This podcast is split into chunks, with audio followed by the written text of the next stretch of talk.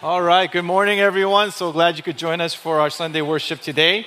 Uh, if you don't know who I am, my name is Sam. Uh, I'm part of the pastoral staff, and I have the privilege of sharing God's word. I see a handful of new faces, so we want to welcome you, especially if you're visiting for the first time.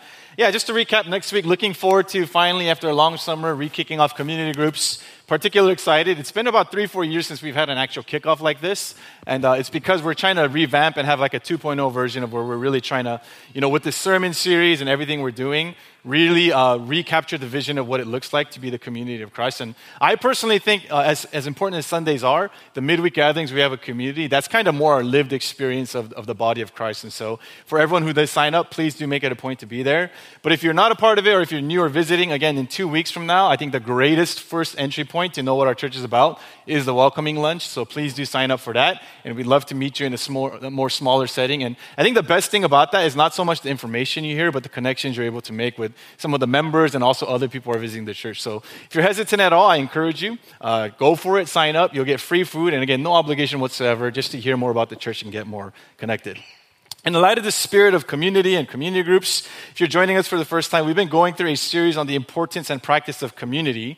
And especially in light of kicking off community groups for the year, I have the privilege of closing out our series. Uh, the past three weeks, Pastor Tom has been preaching on it. And just to recap, uh, the first week we learned that Jesus practiced community. Jesus was not a Lone Ranger Christian. He was someone who understood the vital importance of community and the role that it has in the life of what it means to be a follower of God. And so he practiced it, he modeled it. In week two, we learned that community, it should look vastly different from the relationships you see in the rest of the world. And we saw that in uh, the week, second week that we preached on it. And last week, we learned that community, on a very practical sense, is not a one size fits all, but it happens in different levels and spheres. And that Jesus himself, he had the crowds, he had his 12, he had uh, James and John. And so, in the same way for us, it, it looks different. That there's different degrees and levels of intimacy when it comes to community. But the one common thread between the past three weeks so far has been kind of this operating question of why do we need community? Right? Why do we need community? And it's been kind of like a, a multifaceted, angled approach to answering whether you're Christian or not, the role that community plays in your life, the role that it, it fills, and particularly for Christ, the call that we have. But today I'm going to change the tune a little bit. I'm going to balance it out by kind of posing the reverse question of that, which is not why we need community, but according to our text, why the community needs you. Why the community needs you. And so, to be clear, by community, I'm referring specifically to the spiritual community within the body of Christ, aka the church. So, with that in mind, if you have your Bibles or your programs, let's turn to our text in Romans chapter 12. We'll be reading from verse 1 to 8. And as we open God's word, can we all rise together as we believe here at our church? Every time we read God's word, uh, He is moving, speaking, present through His word. So, Romans chapter 12, starting from verse 1, this is the reading of God's word. Therefore, brothers and sisters, in view of the mercies of God, I urge you to present your bodies as a living sacrifice, holy and pleasing to God. This is your true worship. Do not be conformed to this age, but be transformed by the renewing of your mind, so that you may discern what is the good, pleasing, and perfect will of God. For by the grace given to me, I tell everyone among you not to think of himself more highly than he should think. Instead, think sensibly as God has distributed a measure of faith to each one. Now, as we have many parts in one body, and all the parts do not have the same function, in the same way, we who are many, many in one body in Christ and individually members of one another. According to the grace given to us, we have different gifts. If prophecy, use it according to the proportion of one's faith. If service, use it in service. If teaching, in teaching. If exhorting, in exhortation. Giving with generosity. Leading with diligence. Showing mercy with cheerfulness. Amen. Let me pray for us. Father, as we open your word, we pray that your spirit would move and speak powerfully. Help it to impact not only our brains, but our hearts and our minds. And won't you continually build up here at Grace Hill the type of community that you would be pleased by and one that reflects accurately who you call the church to be in light of the gospel. So we thank you in Jesus' name we pray. Amen. You may be seated. So, if you visit uh, any home in California, which is all of our homes, uh, there's at least two safety devices that every home is mandated to have by the state. One is a smoke detector, and the other is a carbon monoxide detector, right? And if you have grown up in any home, you'll notice these that they're always there. Uh, they're required to be there. Now, a smoke detector, it's a little bit more straightforward. And I'm sure we've all had our run ins with the dreaded smoke detector. Whether you left something in the oven and it burnt, and so the smoke detector started beeping off, or, you know, in college, for a lot of us, it's when we're doing Korean barbecue, and then you know the pork starts sizzling, and then someone has to do the obligatory like fanning it and like covering it with a wet paper towel because it always goes off. So again, smoke detectors are a lot more familiar. We get it when there's smoke; it's trying to prevent you to let you know, hey, a fire is kind of on the way. But people are not as familiar with a, carbon monoxide detector. At least I wasn't not as familiar as I was with the smoke detector. If you didn't know, uh, carbon monoxide detectors, they're actually especially more needed because unlike smoke, carbon monoxide, it is colorless, it is odorless, and it is tasteless. In other words, it's pretty much undetectable. That's what carbon monoxide is. But everybody knows it is toxic and it is poisonous, which is why you need to detect it. Uh, according to the CDC, more than 20,000 people in the US, they visit ER, ER emergency rooms all the time because of carbon monoxide poisoning. And surprisingly, even with detectors and even with awareness, at least a few hundred Americans die every year from carbon monoxide exposure or overexposure.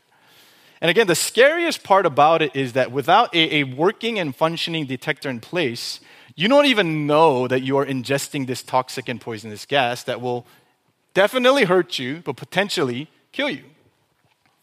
Now, this may not seem as relevant to us in our modern day, but it was a big deal for my parents and our parents' generation if they lived in South Korea. South Korea, historically, a couple decades ago, this was like a national issue because their method of heating the home was through these car, uh, basically coal briquettes. And what it would do is it was an easy way for carbon monoxide to leak in and people would breathe it in.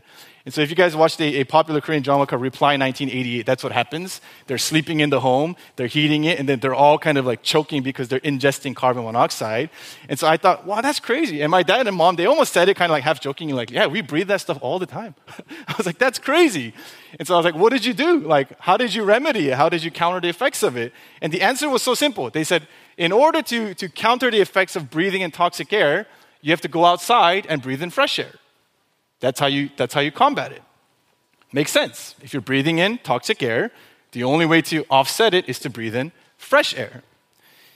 Now, I share this with you because I think it sets a vivid picture of how the Word of God, particularly the preached Word of God, which happens on a weekly basis, is supposed to function in the life of a Christian. You see, at times, there will be more obvious and blatantly sinful things that are kind of more like the smoke and fire of our lives. Like you don't even need a detector, it's kind of just very obvious. You can spot it from a mile away. However, and I think this is especially true in a context like ours, there are other times when things are so subtle and almost invisible in the way that it's affecting us and influencing us in a spiritually toxic manner, but it is preventing us from living out our faith in the healthy and full manner that God intends. In our text today, I think that is the equivalent of what breathing in spiritually toxic air is, according to Paul. In verse 2, breathing in spiritual toxic air, I think he would call being conformed to the age or the world. And the equivalent of breathing in spiritually fresh air, I would think he would call being transformed by the renewing of your mind. Now, the reason I'm laying this foundation for a message on community is because I think there is at least one very subtle, yet very unchallenged, powerful cultural value that is increasingly becoming stronger that I hope to identify and challenge because if we don't, we'll never have the right starting point to build the kind of community that Jesus calls us to and the type of community that Pastor Tom has been describing this whole series. And so, to tackle this text, there's two things I want to point out that the apostle says we need to consider and embrace if you want to be a God honoring community. One is a posture of sacrifice a posture of sacrifice. And secondly, you'll see that he gives a clear call that we are to use our spiritual gifts. Okay? Posture of sacrifice and using our spiritual gifts. First, posture of sacrifice. So, like many of us here, I was born to an immigrant family. Okay, I'm what they call a second gen Korean American because I had parents, the first gen, who were not born here. They crossed the ocean to come here and start a new life in America. And if that's kind of similar to your narrative, Asian American immigrant family, what unites a lot of us together is having to hear countless stories of how much our parents have sacrificed for our sake. Right? You know what I'm talking about? Uh, I remember the first time I heard about this great sacrifice that John Myung-hwan Bae and Esther Bae, my parents, made was in elementary school. In first grade, I had to walk to school, and I complained to them. It was about a five, seven minute walk, pretty close to my house. And I said, Why do I have to walk to school? Like all my uh, Caucasian white friends get rides. And they looked at me with the most disgusted look, like, this privileged little first grader. They gave me that look of, Are you serious? And they said, You know what we had to do to go to school? It's like, I never asked them what they had to do, but let, let us tell you. And you know those stories, for some reason, they're always in the same setting. Like they must have all been friends. Like it's freezing cold, it's snowing, they have no clothes to wear for some reason. They have to walk miles and miles, and they say, How privileged and lucky you are. You know nothing of sacrifice. And I was like, Okay. And that just kind of continued this pattern through most of my life that anything I would bring up that they would consider not a given and a privilege, they would be sure to remind me that we sacrificed so that you can have these things. And this also applies in the spiritual sense, right? A lot of us are familiar and we kind of joke around the first generation. They were infamous for something called morning prayer. Morning prayer, okay? A lot of our parents either took part in this or we know about it, we're familiar with it. If you don't know what it is, a lot of Asian American, particularly Korean American uh, Christians in the first gen, they woke up every single day at like 4 to 4:30 a.m. And mind you, it's not that they're not busy. They have families, they have kids, they have jobs, but they would just do that and wake up every single morning to go pray. And we see that as insane, right? There's like the sacrifice Christ made, and then there's morning prayer. Like, that is just like absurd to us. And I'm sharing all this because if there's one thing that can describe the attitude of the previous generation of Christians that a lot of us come from, I think a case can be made that the attitude is one of sacrifice. Sacrifice. In fact, uh, to be more accurate, I would say the more accurate word is that they over sacrificed. A lot of times at the expense of their own health, the health of their families, which is why some of us are the way we are, right? However, in the same way that unhealthy sacrifice was just the air they breathed, and the fresh air they probably needed in their cultural moment and context was probably the biblical message of how to be more holistically healthy, how to embrace grace more than works. I think our generation has a very different problem. And I'm going to argue that the spiritually toxic air of our cultural moment is not that of over sacrifice. We've almost overcorrected and swung the complete other way, which is now the extreme that we are combating in our age, which I would argue that Paul would call out is this not a culture of sacrifice, but a culture of convenience. A culture of convenience. Uh, I read an article, interesting one, recently about how McDonald's and every other fast food chain, and if you drive around, you'll kind of notice this. This is happening all over. Uh, fast food chains and McDonald's in particular, they've been tracking consumer behavior over the years, and this kind of exponentially skyrocketed during COVID. But basically, every fast food chain, in order to survive what's going to happen in the near future, they're all changing their business models as a result of what they believe will be permanent consumer behavior changes for years to come. And it boils down to one simple word What do consumers value most? Convenience. Convenience. One statistic that blew my mind nearly 90% of sales from McDonald's came through drive through. Nine tenths of the share of McDonald's worth is drive through. That is crazy. And I quote the article states whether it's the use of kiosks, the use of mobile, the use of delivery, the use of drive through. Certainly, one of the things that consumers are looking for more of, and this word became popular especially in COVID, is a contactless type of experience. A contactless type of experience. And I found this so telling that a convenient experience is somehow equivalent to or equated to the idea of a contactless experience, which basically means you remove human interaction. You don't have to deal with people anymore. Isn't that crazy? Like back in the day, what used to be the normal everyday interactions of you meeting someone saying, Hey, hi, how are you? What can I get for you? Here's your change. Now that is seen as an inconvenience. And that's the trajectory our culture is headed towards. Now, what are some other everyday ways this shows up in our lives? 15 years ago, if you told someone you can date someone and you can talk to them without ever having to get up from your couch to actually meet them, they would have said, How is that even possible? 10 years ago, if you told someone, I'm so bothered right now because my DoorDash delivery is late, they would say, What the heck is DoorDash?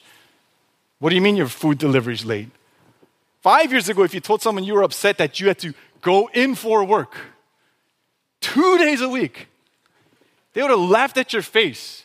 What do you mean you have to go into work? Everybody goes into work five days a week. And yet now, what? It's a sacrifice. It's an inconvenience to go to work, but nobody questions it. You know what that's called? That's called the air we breathe, spirit of the age. Now, why do I share this? If the Apostle Paul were to observe the trajectory of our culture, I think he would sound the spiritual alarm because it is so fundamentally opposed to the essence of Christianity and what the Christian life is called to be, which is the polar opposite of a life of convenience. He makes that crystal clear in verse 1. Therefore, brothers and sisters, in view of the mercies of God, I urge you to present your bodies as a living sacrifice. Sacrifice. This is an explosive verse. I feel apologetic to the Lord that I can't preach five hours just on this verse. But for the purpose of this sermon, I'll have to stay very broad. But essentially, after spending 11 loaded, doctrinally rich chapters on the deepest, most comprehensive explanation of the gospel, where he doesn't even touch you, it's all about God and what he's done for you, Paul basically says, therefore, the resulting life of the Christian who gets the gospel. Okay? Because I think even if you call yourself Christian and you say, I think I know the gospel, if this doesn't apply to you, Paul would say, you don't really get it. So reread chapters 1 through 11 because the resulting characteristic of the gospel centered life, he would say, is fundamentally sacrificial. That's what he's saying. It's sacrificial. And if we conform to the increasing cultural value of convenience and allow it to bleed into our Christian practice, you are losing the very essence of what it means to be a follower of Jesus. That's what he would say. Now, let's get on the same page. What do I mean by sacrifice? I'll give a very neutral definition I think captures both. Sacrifice is an act of giving up something valued for the sake of something else regarded as more important or worthy, right? So, one sacrifice I made was uh, after I got married, I had to sacrifice a lot of the time that would be spent on myself because now I have something more important and more worthy worth sacrificing for, namely my wife, my kids, my family. And we do this all intrinsically. Sacrifice is the inevitable outflow of our value systems. Okay? So, implied with the definition, though, is that sacrifices are not easy to make, they come at a cost. But what sacrifices are helpful for is it highlights what really matters to you and what's really important to you. Because I don't have to make the case. The point is not will you sacrifice or not. We all do. The point is, what is it or who is it that you are sacrificing for? Because you will always sacrifice at the altar of whatever matters most to you. That's just a universal reality. Let's give some general examples of this. Nobody teaches parents that you need to sacrifice sleep in the early years of parenting. They value sleep, they love their rest, but they sacrifice it. Why? Because feeding and keeping their baby alive is now more important than their sleep, so they'll sacrifice. A lot of us sacrifice our, our hard earned time and money to hang out with friends or go on vacation. Why? Because you value quality time with friends. For some of you, it's a sacrifice to come and serve on Sundays, but you do it why? Because you value the church and you help build the church up when you can be doing something else. So, one obvious reality the posture of sacrifice, it is a necessary prerequisite if anything is to grow into something significant in your life. In other words, to reverse that, if you are not sacrificing for whatever it is in front of you, it seemingly cannot be significant by definition in your life. For example, could you imagine if a parent told their baby, I mean, no parent talks to a, newborn baby. I mean, maybe they do, right? But what if they said, like, you know, I love you, but I simply, I just can't sacrifice. I'm sorry. That would never happen. Or you told your friends, you know, I value you guys, I cherish our relationship, but I simply will not and cannot sacrifice my time to hang out with you. That just will not happen. And yet, what the text is confronting everyone who calls himself a follower of Christ today is that so many of us functionally confess God is my greatest treasure. I love him more than anything else. We sing about how that we would do that. We read about how we do that. We pray about that, and yet we're not willing to sacrifice anything. Our plans, our convenience, to invest in his community, which he cares about so deeply. That's why sometimes I, I, I caution people be careful what you sing. It's some dangerous words we sing, right? The religiosity of Christianity sometimes bleeds into do you recognize what you just said? That's a very bold statement that we make sometimes. Because Jesus, He is not a contactless Christ. The church is not a contactless community. It requires the nitty gritty work of hard work, investment, and sacrifice. Now, here's a quick application question if you do an honest audit of your life, and this is kind of what David in the Psalms does, and I, I, encourage you, if you haven't done this in a while, you should pray this. Ask the Lord, search me, O God, know me, because I haven't done this in a while. What do you honestly sacrifice for these days? Is it, is it to go on vacations or trips or to play a really good round of golf or just to have more personal protected me time? Like, what are you sacrificing for And how much has the cultural air of convenience unknowingly bled into your Christian faith? Does your Christian faith submit to your comfort and convenience? Or is there, like Paul is saying, an element of being a living sacrifice embedded into your pursuit of following Christ? Now, what might this look like? If you are a Christian who claims to love Jesus, anyone has a right to ask you, what does that love look like in your life? Does it cost you anything? What decisions do you make on a regular basis for the sake of Christ? Or is Jesus and his church the first on the cutting block when it comes to your priorities? I know one practical way, because I want to get super practical. I know we're all tired, we're all busy, a lot of our parents. So I'm not going to say, therefore, sacrifice means drop everything and go to unreached people groups, okay? I'm not going to say that. I'm going to get very real here. One practical way this shows up is our willingness to sacrifice to prioritize Sunday worship. Very, very practical. Now, this could be a loaded topic. There's a lot of layers to it, but you know, it is not uncommon in our church for people to miss Sunday worship for a variety of different reasons, okay? Some more than others and whatnot. Uh, instead of going the more like guilt tripping route, let me go the encouraging route. There are a few members here, and you know who you are. They encourage me greatly because whether they are on a trip or they go on a vacation, they always make it a point to plan to make it back to Sunday worship. So if there's a bachelor trip that extends through a three day weekend or through Sunday evening, they'll say, Sorry, I got to leave early. They'll wake up early, they'll book a flight, they'll change their flight, they'll do whatever it takes because why? As great as it is to go on trips and important as it is, one simple way that this sacrificial spirit is showing up in their lives is hey, I want to prioritize worshiping God and being with the church. Again, I don't want to be legalistic about this, but if you look at the other flip side of that, the, the utter flippancy that some people treat God's church with and, and worship with is not that something's wrong with you. I just be curious, like, what does your Christianity cost you if Christ and the church can just be chopped off every time something comes up?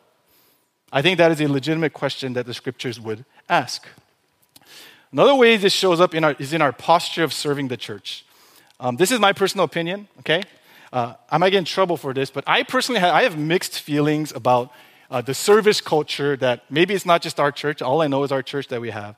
Uh, if you don't know, one of the values of our church, which I really like, is to be very mindful of our volunteers. And again, I think this is a, a reaction to our parents' generation where people literally served and they, on the altar of serving, they sacrificed their family, their health, their mental sanity. So I think now we've come to this other way where the, I'm overseeing the ministries this year, so I have a little more insight. Our ministry leaders feel guilty and scared to ask somebody to serve once a month. They're like, could you please buy some plates? And then the person was like, ah, oh, I guess. I was like, thank you. Thank you for your service. You're helping the body.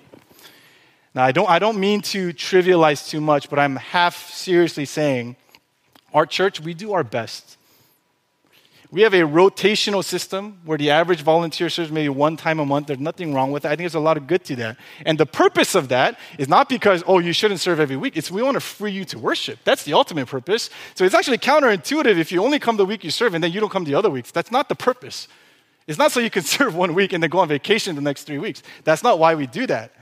And there's a lot of good, but again, the tone and culture that's happening, I, I notice it's not quite there, but it can get there, of the people who serve is when you are on rotation, the posture is almost like you are doing the church a monumental favor. Like you are doing God a solid, and you're making a grand sacrifice to serve Him amidst your busy schedule in life. And that posture bleeds. Think about that. What does that show if you're an education volunteer and our children see that? Like, wow, God needs me. And when I do it, I, I, I'm doing something great for the Lord. I don't think that's the posture of Romans 12. I remember one brother who became a member not too long ago. He came and was confused at why people were saying that they are so tired from serving once a month. Because in his context in church, he said he came from a context where everybody serves every week. And I tried to explain to him, he just, he just couldn't get it. In other words, if we think periodically serving God's people in God's church, formal role or not, and being used by God for His purpose is a great sacrifice, can I say our sacrificial muscles of Christianity have grown weak? That we may have simply grown soft as a generation. that we criticize our parents' generation for being overly sacrificial, and they have every right to criticize for being us under sacrificial. And overcorrection is just as bad. And we've completely forgotten the essence of Romans 12 then.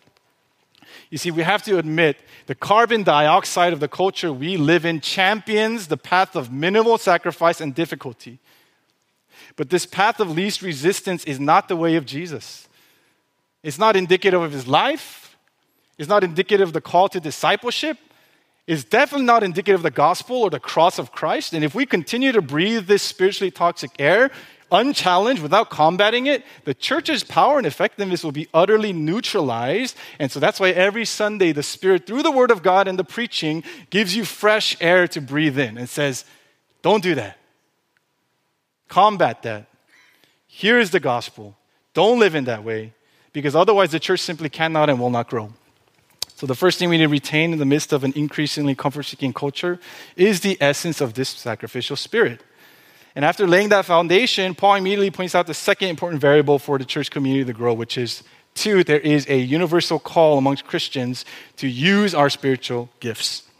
A lot of people, when they read Romans 12, verse 1 to 2, uh, it's preached kind of in a more personal way. And we kind of interpret it that way as Westerners because we're so individualistic. And so when we hear the idea of like, be a living sacrifice, we think it's about me and God. So, God, I will serve you, I will sacrifice for you. And I think the downside of a lot of sermons that are preached just on verse 1 and 2 is that it ignores the larger context of what Paul means by being a living sacrifice.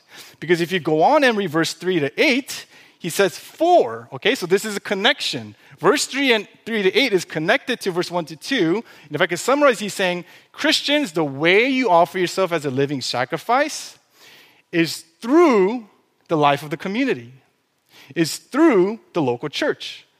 Look what he says For by the grace given to me, I tell everyone among you not to think himself more highly than he should. Now, as we have many parts in one body, and all the parts do not have the same function, in the same way we are many in one body in Christ and individually members of one another.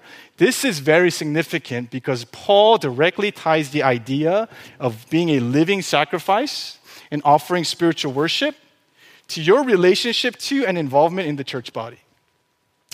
What this means is there cannot, according to this text, be meaningful spiritual life and sacrificial discipleship outside the walls of the local church as the primary arena. Romans 12 simply does not leave room for a me and Jesus privatized relationship that has become so normalized here in the States. Uh, every so often, there's going to be Christians, and it's even in our church, that say, you know, I don't feel connected with the church, but I'm spiritually great. I'm doing great. Me and Jesus are good.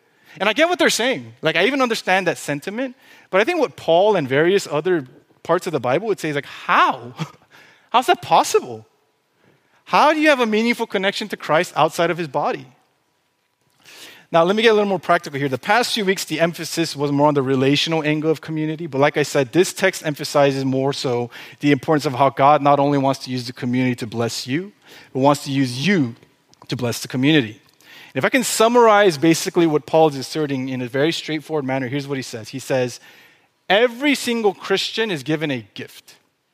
It is a gift that only you have and that only you possess. I don't know why sometimes random Snapple facts will really bless me. One Snapple fact, if you didn't know, nobody has the same fingerprint. Maybe you're like, yeah, it does, Sam. That blew my mind. I was like, that's amazing. And I really researched, I was like, is this really true? They're like, yes, even identical twins do not have the same fingerprint. In that same way, there is no other you in the church. You are irreplaceable, you're fundamentally indispensable, you are gifted and wired in a way that only you can be. And so if you're not there, there's a problem. That's what Paul would say. Every single one of us is gifted in a unique way. And he explains how those gifts are different. Some of you guys are like hands in the body, some of you guys are like feet. Even though we are all one, we are different. And here's the thing he says, in those giftings, problems arise if your focus is on what is the gift and what are the differences of the gifts. Because nowhere in the text does it says, you know the gifts you have? Compare them, rank them. There's only one imperative in this text. You know what it is? And I like where the ESV translates. It should be there in verse 6. It says, having gifts that differ according to the grace given to us, let us use them. That's the only imperative. It doesn't say compare them, it doesn't say assess your worth by them. In other words, Paul is once again reiterating God has uniquely wired you, and placed you in the body to do what only you can do. In other words, the flip side of that is this if you are disengaged or inactive as part of the body, the community is incomplete, no matter how not gifted you might think you might be. So if you're thinking, okay, so I'm gifted as a Christian, I don't know what my gift is. How do I know what my spiritual gift is? How do I know what I'm gifted in? I'm glad you asked. A while back, a big thing that churches would do is they would have people take what was called a spiritual gift assessment. Very cheesy. Okay? Those are so easy to read. It would say stuff like, Do you like showing mercy? One to five. Five. You're gifted in mercy. Like, so dumb, right? So, I'm not, as you can tell, I'm not a fan of that. It was basically like a cheesy church version of like the Enneagram or like the Myers Briggs, except spiritual gift wise. So it's obvious. It's like, do you like giving money? No. Well, I guess I'm not gifted in giving then. Sorry, that's not my gift.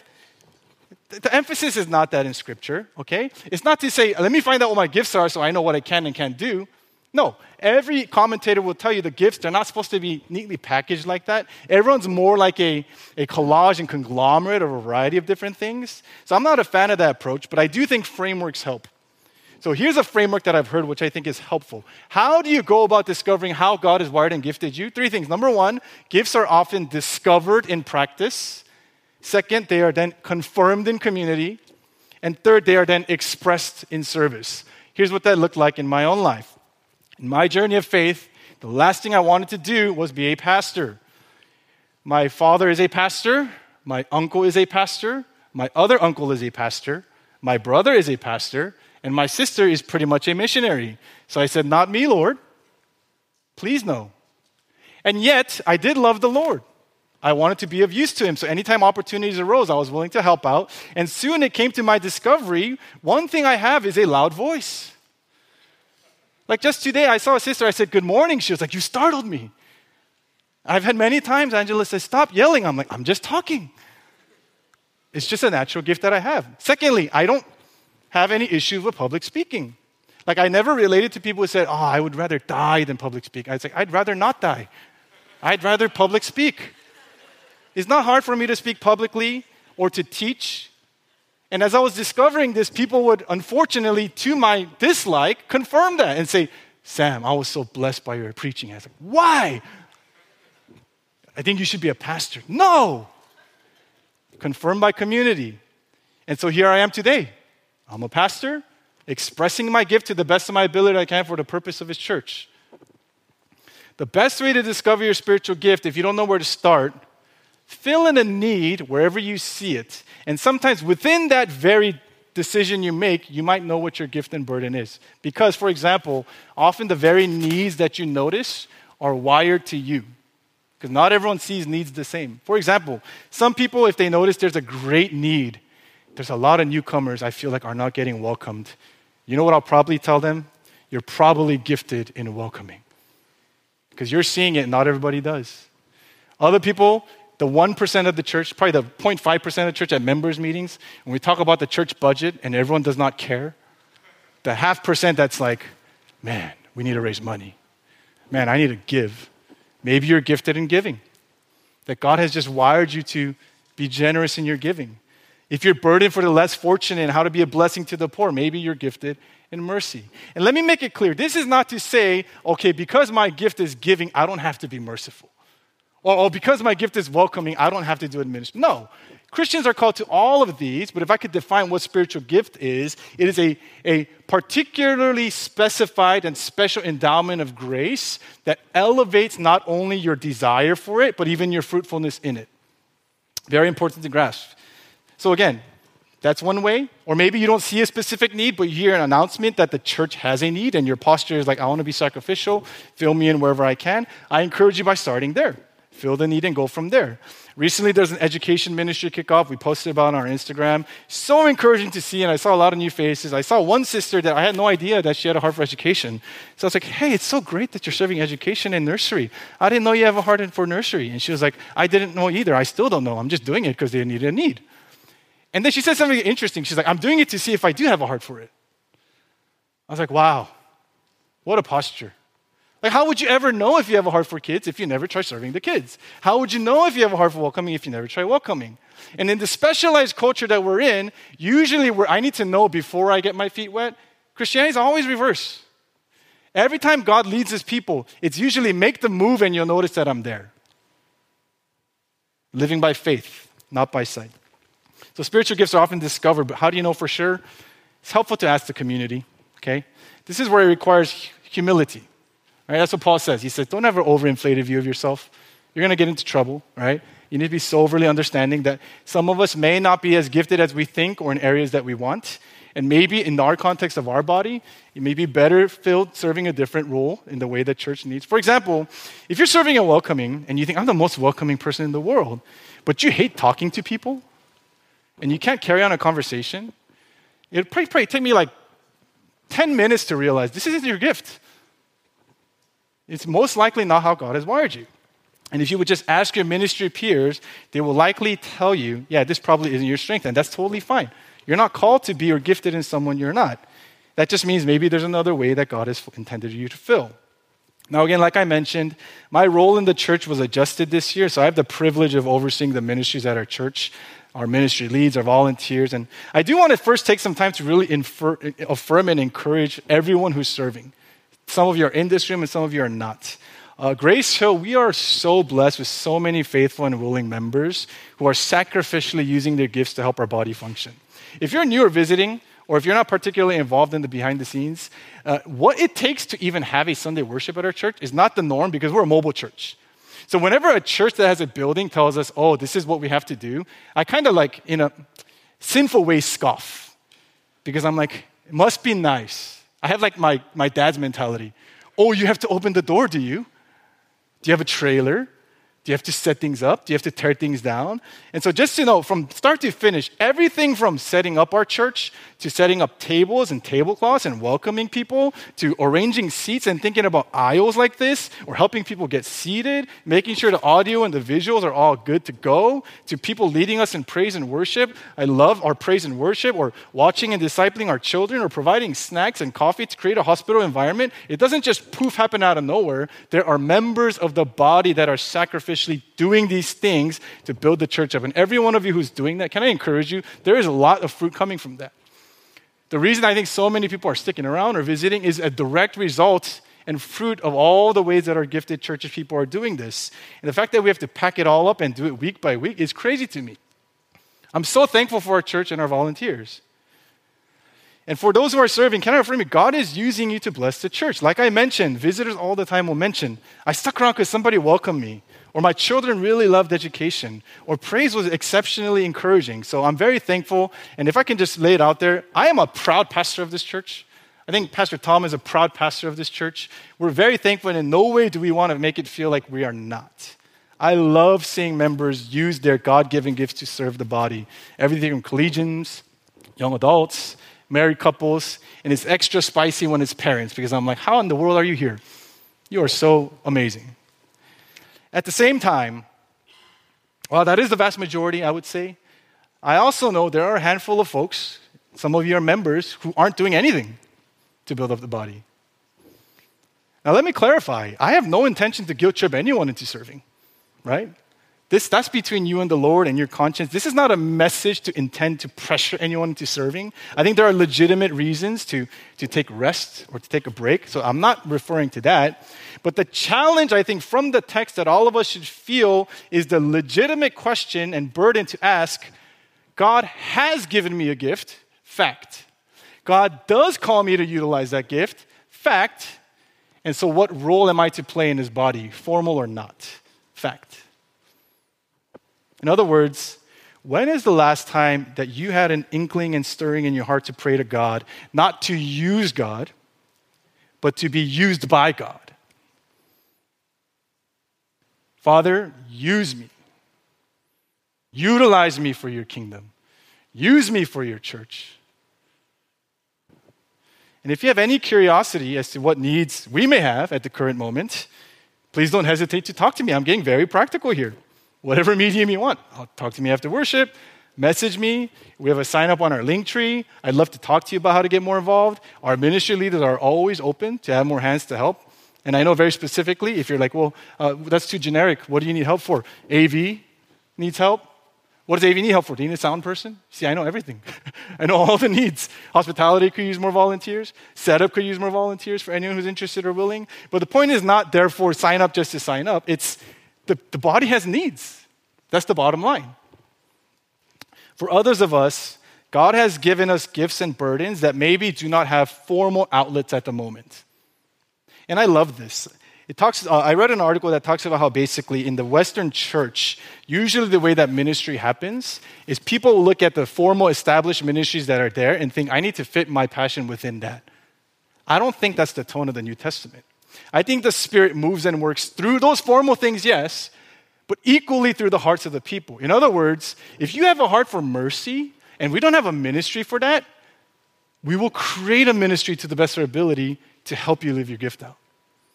That's the tone of the church. That's how the Spirit moves. Do not quench your God given wiring and burden because there's no formal avenue for it. It may very well be that God wants to use your gift and your burden to grow the church. So I hope it's clear. God has gifted you in a way that only you can contribute to the church. And if you're MI or inactive, the church is lacking. Now, I, I, intentionally wanted to make sure that I didn't end the sermon there because it just sounds really weird. Like, here's the application be our next sound guy. Okay? That is not the application of this message. I know for a lot of us, it's hard not to kind of like just kind of turn off because if you're like me, you've heard this a thousand times. Oh, the importance of serving and you know, building the church and sign up for ministries. It's just so fatiguing to hear it again, right? Which is why I want to return to the most important thing in this whole text, which is to answer not the what, but the why. Why should I sacrifice? Why should I use my gifts? Why should I serve? Or if you're already serving, how can I serve in a way where I'm not just doing it, clocking in, clocking out, but this duty is more of a delight? Because I would say to level up, as great as our church is, the way that we can really spread the aroma of Christ in our service is not just doing it, but having the joy of Christ in doing it. Not, oh God, I have to be here, but like, what a joy to be here. And you, there is a way to do this in the non fabricated way. Look at Romans 12 1 again. It says, Therefore, brothers and sisters, in view of the mercies of God, let me pause there and close here. We have jumped in 12 chapters into Paul's letter, and Paul has not given a single word of exhortation for the first 11 chapters. You know why? Because the whole 11 chapters is about how, who God is and what he has done for you. And I love this. He summarizes the gospel of chapters 1 through 11 through this very particular phrase the mercies of God. He doesn't say, in view of God's power and authority, now offer yourself as service to Him. He doesn't say, in light of God's justice, because He is a just God who's going to repay you, now you better serve Him. He doesn't say, in light of God, that He is the judge, and because of that, you better be careful. But He says, in view of God's mercy. Mercy. Again, Paul could have said something like, you better do this or else judgment day is coming. He could have said, There's wrath for those who don't obey. Or he could have flat out stated, like he does in a lot of his epistles, and I command you, present your body as the living sacrifice. Why not? You know why? Because that would not produce the kind of genuine worship that God desires. It would produce religiosity. It would produce duty, not delight. And Paul understood the greatest motivator to genuinely spark change and transformation in anyone's life is gratitude. When you see all that God has done for you in chapters 1, 2, 3, 4, 5, 6, 7, 8, 9, 10, 11, which hopefully one day we can go through, it is in the debt to the unending mercy of God that now, therefore, we can live in response to that. Some of us live as there's one chapter of God's mercy and 20 chapters of commands. Do you know how do you know this is you? There's no joy. you're not moved by God's grace and the gospel of grace. You're, you're fulfilling obligations. Others of you live as there's 20 chapters of mercy and one chapter of exhortation. And you know how you know that? There's no power in your life. The gospel doesn't change anything for you. It's just like, I'm good. And there's absolutely no living out of that. However, it's not a 50 50. It's worth noting that in a 15 chapter book, 11 of them have to do with the grace of God, and three of them have to do with our response. In other words, you're not repaying God. You can never do that. You are simply out of gratitude in response, in right response to that, living in light of His mercy. So, invite, as I invite the praise team back up, as we close out this series in community, can you recognize again, yes, we need community. There's so many facets that we need about community. And at the same time, as Paul would say in our text today, the community needs you. You and your uniqueness, you and your wiring, you and your gifting. And so, as we just close the series and in prayer, can first, can we pray for a desire to want to, again, be used by God and not just use Him, and to have eyes to see those opportunities in our body? But more importantly, like we just heard, to see God's mercies and His sacrifice for us in a new and fresh way to instill new motivation to live in response to that. So let's just take a moment to reflect, and then I'll pray for us.